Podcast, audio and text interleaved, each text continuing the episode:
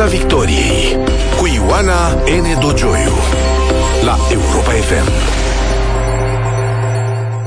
Ați ascultat și chiar vedea. În timp ce suspină după un Schengen care, în loc să se apropie, pare mai degrabă să se îndepărteze sub presiunea temelor electorale europene, România mai dă o bătălie dip- diplomatică grea, poate chiar mai importantă decât bătălia pentru Schengen. Ne vom lămuri în această seară. După ani mulți de încercări, în ianuarie anul trecut, România a primit, a primit invitația de aderare la O C D E, Organizația pentru Cooperare și Dezvoltare Economică, iar în iunie, foaia de parcurs a ajuns și ea la București. Cum istoria are uneori simțul umorului, colegele europene în acest proces de aderare sunt, ce să vezi, Croația și Bulgaria alături de România. Invitatul meu în această seară în Piața Victoriei este chiar coordonatorul național al acestui proces de aderare la O C D E, secretar de stat în Ministerul de Externe, domnul Luca Niculescu. Bună seara, bine ați venit la Europa F M. Bună seara, mulțumesc pentru invitație, mă bucur foarte mult că sunt uh, într-un studio de radio din nou după atâția ani. Da, să precizăm și chiar Asta, asta voiam să vă întreb dintr-un bun început, să precizăm, uh, domnul Luca Niculescu, înainte de a fi ambasador al uh, României în Franța vreme de șapte ani, da, dacă nu mă înșel, aproape, aproape șapte ani, uh, și acum secretar de stat în Ministerul de Externe, a fost uh, director al uh, R F I. Am fost redactor șef al R F I România și jurnalist, da, vreme de aproape, sau chiar mai bine de două decenii, dar poate n-ar trebui să încep chiar cu vârsta. Și cum e, cum e din nou la radio, domnule Niculescu, chiar dacă de partea cealaltă a baricadei acum? Este, da, într-un fel mă simt, știți cum e, prima dragoste nu se uită și prima dragoste Știu. A fost radioul, am lucrat la radio din nouăsprezece nouăzeci și doi, când am intrat în clădirea Radio Delta, se numea pe atunci, era chiar vis-a-vis de uh, facultatea pe care o făceam, facultatea de jurnalism de la universitate, și era uh, în facultate, în complexul uh, studențesc de la Leu. Aveam câteva camere studențești acolo și uh, studioul, sigur, nu era atât de mare, de modern și de frumos ca acesta, dar uh, plăcerea de a, de a fi în fața unui microfon, uh, sentimentul pe care l-ai atunci când îți asculți vocea în căștia, ce nu se întâmplă, evident, atunci când ești la o televiziune, da, uh, mă fac să trăiesc uh, niște emoții pe care nu că le credeam uitate, dar e bine că le trăiești. Iar am să dau din casă. De obicei nu folosesc căști în emisiuni cu invitații. De data asta am rugat colegii să pregătească căști și pentru mine și pentru invitat, știind că o să-i fac o plăcere și poate, fiind așa uh, într-o stare emoțională mai plăcută, o să ne spună cât mai multe. Deci a fost un, o tactică. Mulțumesc, a prins. Uh, să, trecem, uh, să trecem la subiectul uh, pe care ne-am propus să-l discutăm în această seară, procesul de aderare la uh, O C D E. Ce este O C D E? Pentru mulți este așa încă un acronim la care ne mai lipim. Încă un comitet și o comisie. O C D E este, după cum a spus, Organizația pentru Cooperare și Dezvoltare Economică, este o organizație destul de unică, dacă îmi permiteți această expresie, în peisajul organizațiilor internaționale. Este, în primul rând, o organizație cu pronunțat profil economic, adică în O C D E se află cele mai dezvoltate state din lume, care sunt toate democrații. În O C D E există state din Europa, multe state din Europa, dar există și Statele Unite, Japonia, Canada, Australia, Noua Zeelandă, câteva state din America Latină, Coreea de Sud. O C D E este organizația în care se desfășoară șaptezeci la sută din comerțul mondial și nouăzeci la sută din investițiile directe au loc între țările din această organizație, deci vedeți care este forța economică a O C D E. Este și o organizație a țărilor care cred în aceleași valori, în aceleași principii. Îmi permit să vă citez să vă citesc citatul, un citat din declarația O C D E de acum doi ani, când s-au împlinit șaizeci de ani de la crearea organizației. Deci declarația sună cam așa: împărtășim un angajament comun față de menținerea libertăților individuale, a valorilor democrației, a statului de drept și a apărării drepturilor omului. Credem în principiile unei economii de piață deschise și transparente, iar împreună ne străduim să punem capăt sărăciei, să combatem inegalitatea și să nu lăsăm pe nimeni în urmă.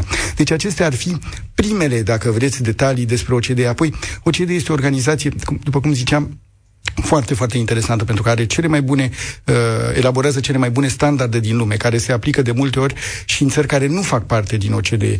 Au probabil cea mai bună uh, bază de date din lume, deci uh, poți, grație O C D E, să-ți fundamentezi politici publice extraordinare. De fapt, deviza lor este politici mai bune pentru vieți mai bune și asta este ce fac de șaizeci de ani și asta este uh, la ce aspirăm noi de, de optsprezece ani, că și România în două mii patru a depus pentru prima oară cererea de aderare. Mi-a spuneați în pregătirea emisiunii care și o istorie interesantă. O C D E-ul de la uh, înființarea a contribuit la momente importante. Exact, este o organizație istorică, pentru că O C D E-ul are un strămoș, se numea O E C E, care a fost organizația prin care a fost implementat planul Marshall în Europa. Deci acel plan prin care american, prin care Europa de vest s-a dezvoltat atât de puternic după cel de-al doilea război mondial, a fost implementat prin O E C E, iar evident că România acum...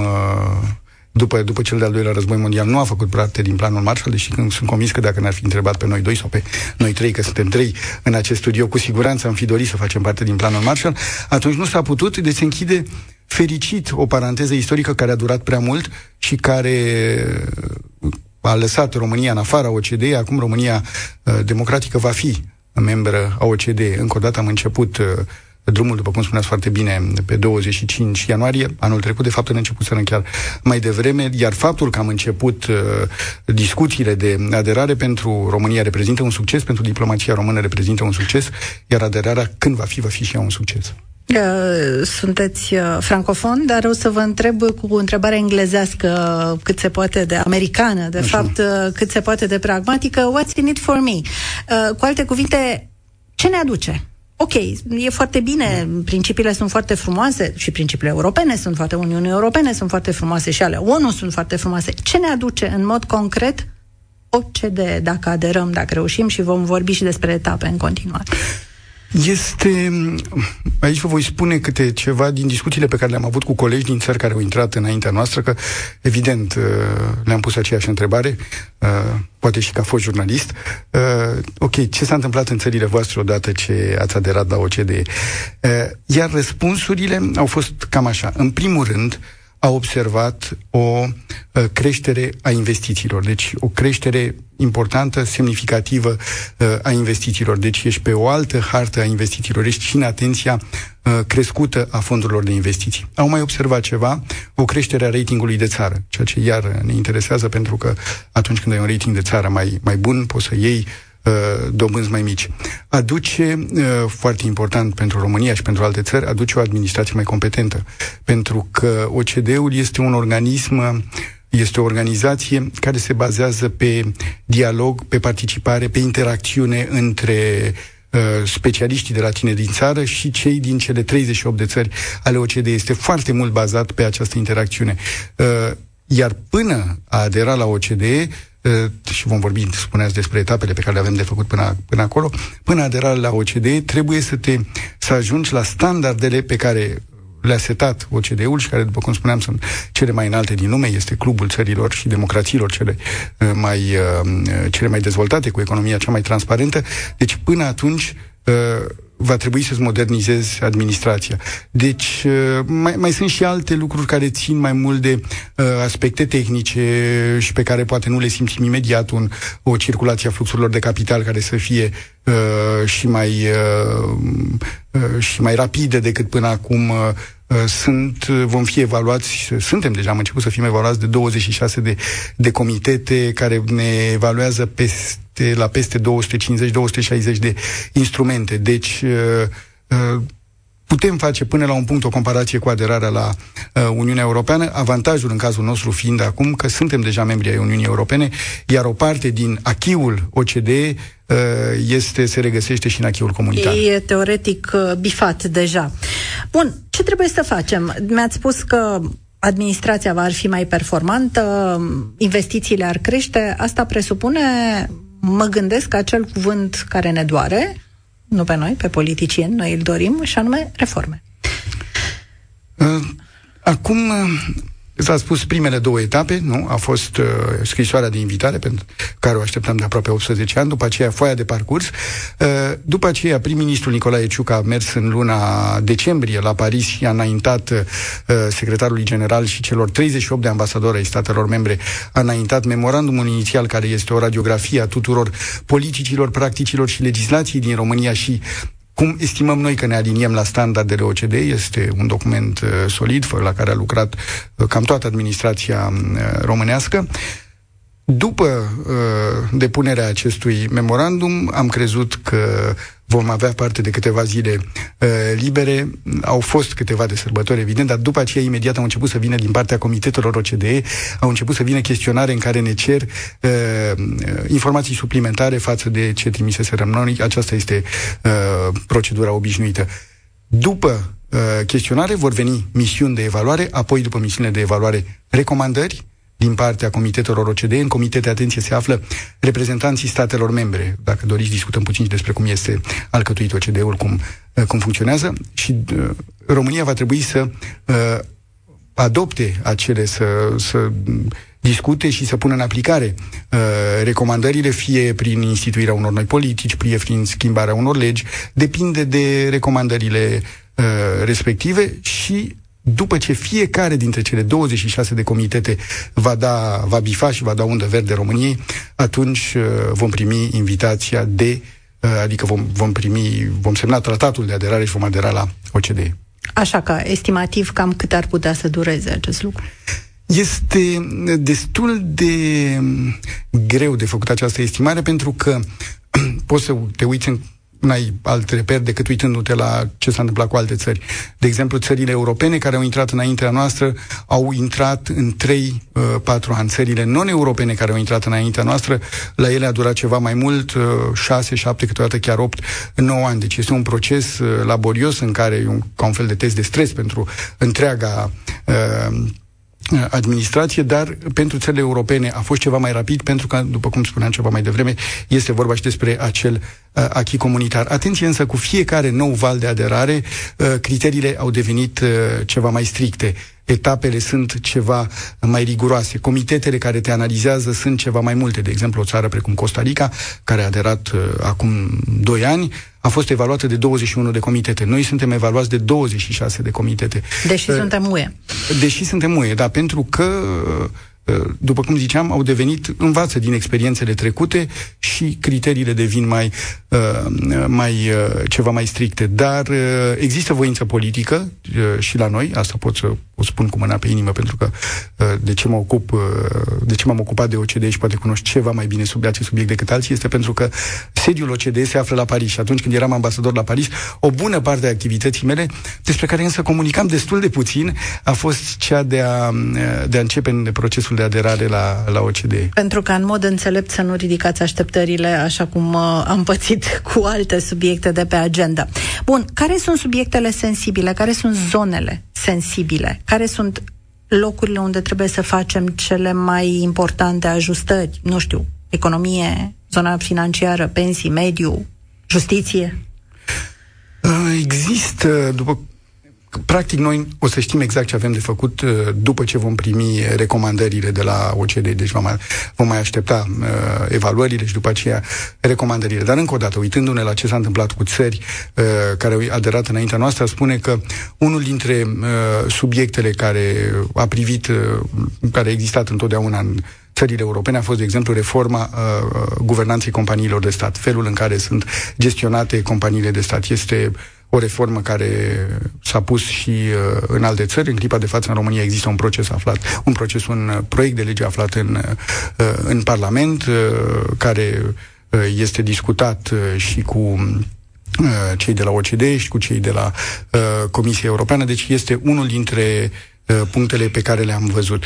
Mai sunt și altele care sunt ceva mai tehnice, de exemplu liberalizarea uh, fluxurilor de capital, ceea ce pe scurt ar însemna uh, un uh, ca fluxurile de capital din uh, țările O C D E să circule cu o mai mare uh, rapiditate, cu o mai mare fluiditate, să spun așa, în, uh, și, și, și pe teritoriul României, dacă, dacă sunt suficient de clar. Deci, uh, mai sunt pe, pe justiție, O C D E-ul este extrem de activ, pentru că știu că vă pricepeți foarte bine la, la acest subiect. În cei uh, șaizeci de ani de existență, O C D E a pregătit și a propus numai puțin, a elaborat numai puțin de trei sute de instrumente juridice, dintre care multe au devenit standarde importante de promovare a integrității. Deci, O C D E este și un, un loc în care sunt elaborate idei pe care după aceea, câteodată zeci de ani după aceea, le regăsești uh, aplicate, cum ar fi, asta nu are legătură cu justiția, dar cum ar fi principiul poluatorul plătește, da? Despre care acum toată lumea știe, este o idee care a apărut prima oară în O C D E prin, uh, prin anii șaptezeci. Revenind la justiție, uh, acolo sunt uh, două instrumente foarte importante, este în primul rând Convenția Antimită, la care România trebuie să adere și sper să facem foarte curând pași uh, rapizi pentru asta. Există o echipă bună care se ocupă de uh, aderarea la, la Convenția Antimită. Ea vizează în primul rând uh, mita uh, internațională, adică o companie care să dovedești că tu, dacă există o companie din țara ta care dă mită în străinătate, tu ai posibilitatea uh, și, și, și legislativă și capacitatea de a, uh, de a urmări acea companie uh, și uh, acesta este unul dintre criteriile fără unul dintre instrumentele fără de care nu poți să intri în O C D E. Mai există iar un grup de lucru antimite care este foarte influent, foarte puternic și care este un uh, reper uh, al O C D E și evident trebuie să fim activi, uh, iar, uh, după cum ziceam, pe, pe politicile anticorupție, O C D E este unul dintre, una dintre organizațiile cele mai importante la nivel mondial. Uh, Parisul este într-un mare scandal. Cer scuze. Parisul este un mare scandal în momentul ăsta pe tema pensiilor um, și a fost una din exigențele O C D E, una din recomandările O C D E, de exemplu, creșterea vârstei de pensionare. Nu vă temeți că veți întâmpina o rezistență din partea zonei de stânga politicii românești? Există recomandări uh, ale O C D E și în, uh, privind uh, pensiile și în uh, studiul economic făcut anul trecut. Acum știu că reforma pensiilor, evident că urmărim, cum, urmăresc și eu cu mare atenție ce se întâmplă, știu că este un subiect uh, important, dar voi încerca să fiu destul de concis. O C D E în, în uh, uh, politica noastră și în procesul nostru de aderare uh, este preocupat în primul rând de uh, pensiile private, deci de pilonul uh, doi și trei. Acolo există un comitet, unul dintre cele douăzeci și șase de comitete despre care vorbeam, uh, care se ocupă de asigurări și de pensii private, dar uh, evident că în studiile pe care le, le face O C D E va, uh, vor exista recomandări și în acest sens. Există un, un dialog bun între Ministerul Muncii din România și comitetul care se ocupă de chestiunile sociale din O C D E. Noi, evident că urmărim și încercăm să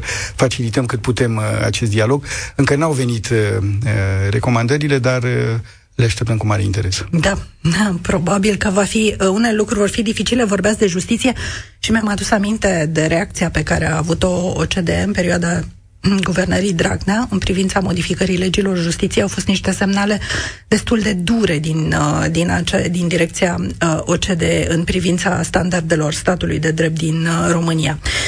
Bun, să zicem că se va întâmpla, să sperăm, e de așteptat între trei și opt ani, înțeleg că ar fi cam orizontul de așteptare, sau minimum trei. După ce ajungem acolo, vor continua evaluările?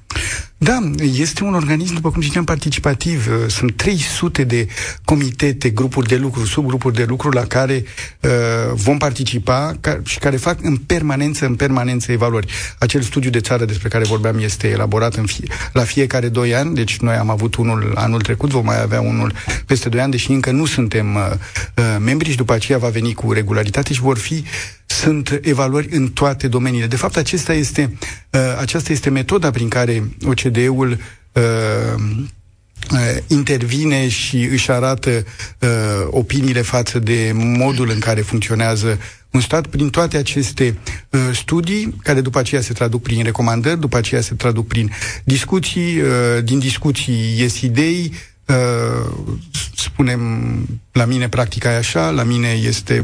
Uh, învățăm din ce am făcut bine, învățăm și din ce am făcut uh, uh, mai puțin bine și atunci... Uh, aceste studii reprezintă și aceste rapoarte reprezintă așa un fel de reminder uh, permanent a ceea ce avem de făcut și vedem că după șaizeci de ani de când există această organizație este în continuare foarte, foarte atractivă, adică nu numai că au rămas toate țările fondatoare, au mai venit și, uh, și altele și mai sunt destule care, uh, care vor să intre, deci asta arată că este uh, un multilateralism funcțional. Pentru că, din câte am înțeles de la dumneavoastră acum, reprezintă un club select ca o garanție pentru da. tot ceea ce înseamnă marea zonă de afaceri, care, sigur, este mult mai tentată de o țară O C D E decât de o țară non-O C D E, dacă înțeleg corect mecanismul. Așa este, e perfect. A... Este o garanție suplimentară. Unii spun, vorbeam cu colegi, că, apropo, mă întrebați cum, ce înseamnă O C D E, pentru că e simplu, nu? Uniunea Europeană înseamnă prosperitate, NATO înseamnă securitate, ce îți aduce O C D E-ul? Și e câteodată greu de definit printr-un singur cuvânt, deși am încercat și asta, ea spune respectabilitate, mai mult prestigiu, mai multă vizibilitate internațională, dar colegi din alte țări mi-au spus, pentru noi înseamnă aici cineva din America Latină mi-a, mi-a spus, pentru noi, care suntem o țară latină, O C D E înseamnă o asigurare împotriva improvizațiilor, pentru că nouă ne place să improvizăm. Oh. Alții au spus, pentru noi un fel de școală pentru guvernare. Altcineva a zis, este un NATO economic și asta poate este expresia pe care noi am înțelege-o uh, și mai bine fiind și membrii ai NATO, pentru că uh, înseamnă strategii, înseamnă tactici pentru a-ți face o economie cât mai performantă, cât mai rezistentă, cât mai rezilientă.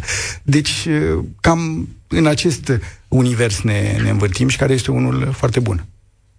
Dacă vom intra, uh, se vor face evaluările, vor fi recomandări, vom face anumite reforme în funcție de recomandările care vor veni în vederea aderării, însă România are o istorie și în raport cu Uniunea Europeană și mai ales în materie de justiție, dar nu numai, de regres, de revenire la situația anterioară, de restaurație până la urmă, adică facem reformele, știți și de când erați jurnalist, facem reformele să dea bine, să intrăm și după aceea încet, încet începem să le cioplim până ne întoarcem la cum ne convenea nouă și ne era mai ușor.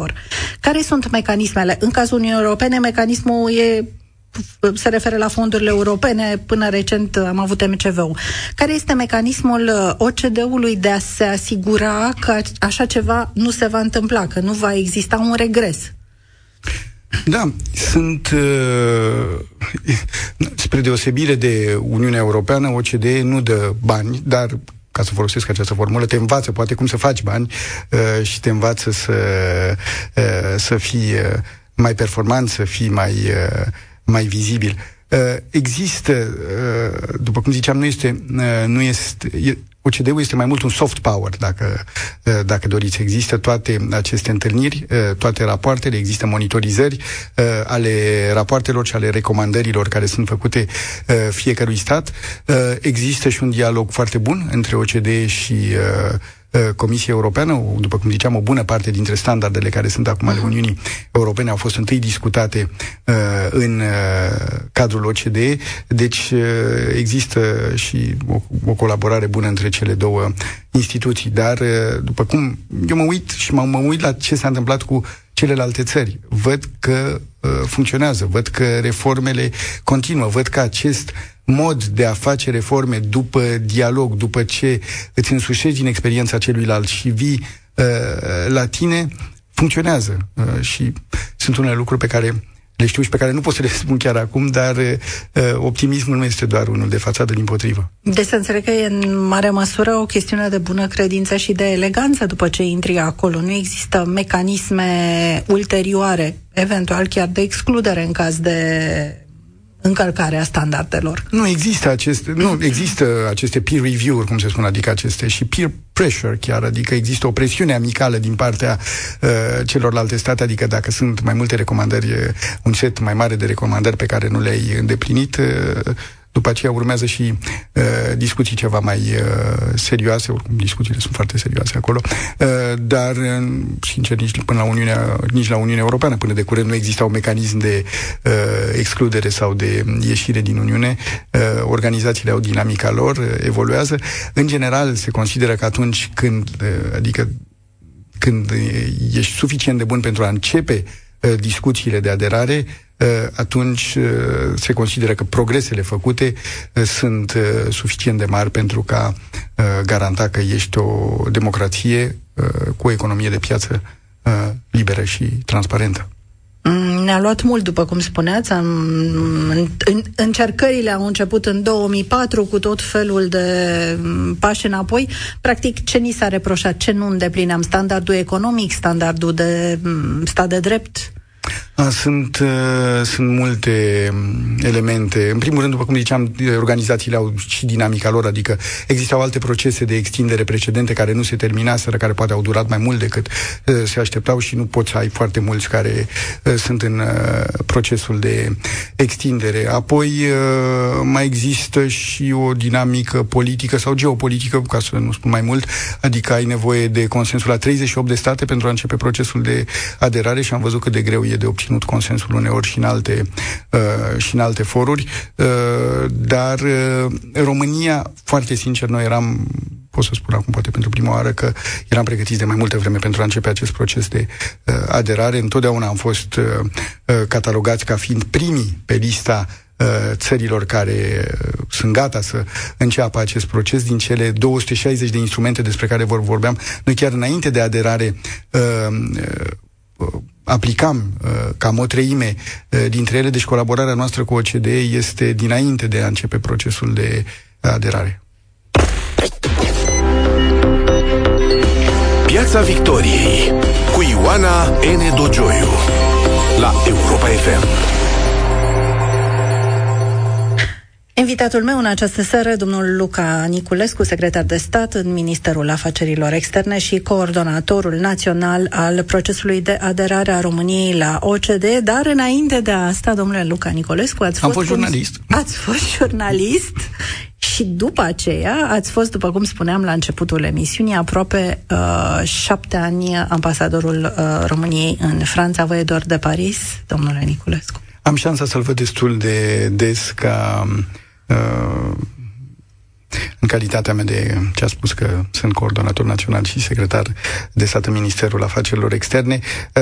Din păcate îl văd foarte, foarte pe fugă și de cele mai multe ori văd săli de la O C D E care sunt destul de friguroase, mai ales în această perioadă de sobrietate energetică, dar sigur sunt, mult, sunt unele lucruri din Paris care lipsesc, cum sunt altele și oameni din, din București pe care mă bucur să-i regăsesc.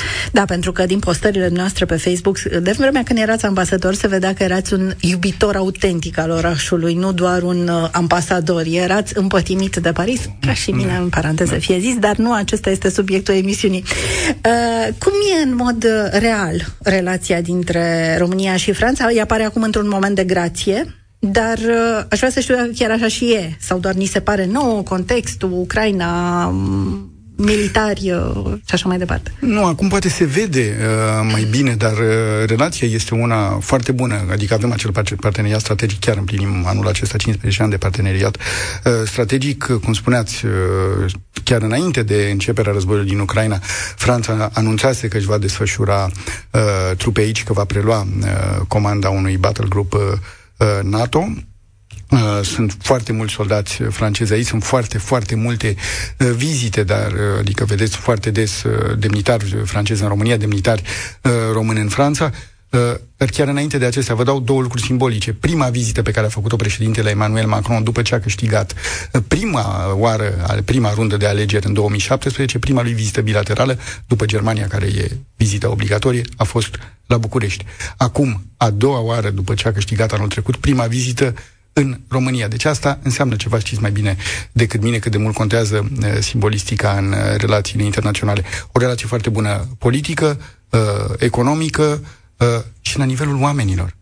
Sunt sute, sute, și asta e un lucru pe care l-am descoperit acolo, sute de parteneriate de înfrățire între sate, comune, orașe din Franța și sate, comune și orașe din uh, România. România este țara cu care Franța are cel mai mare număr de înfrățiri, încă o dată după Germania, Germania în alt context și post-război. Deci există această legătură puternică între România și Franța, de care a spus că am lucrat la R F I. Nici ca jurnalist acolo nu mi-am dat seama până mi-am dat seama de de cât de puternică e această relație atunci când am ajuns la, la Paris.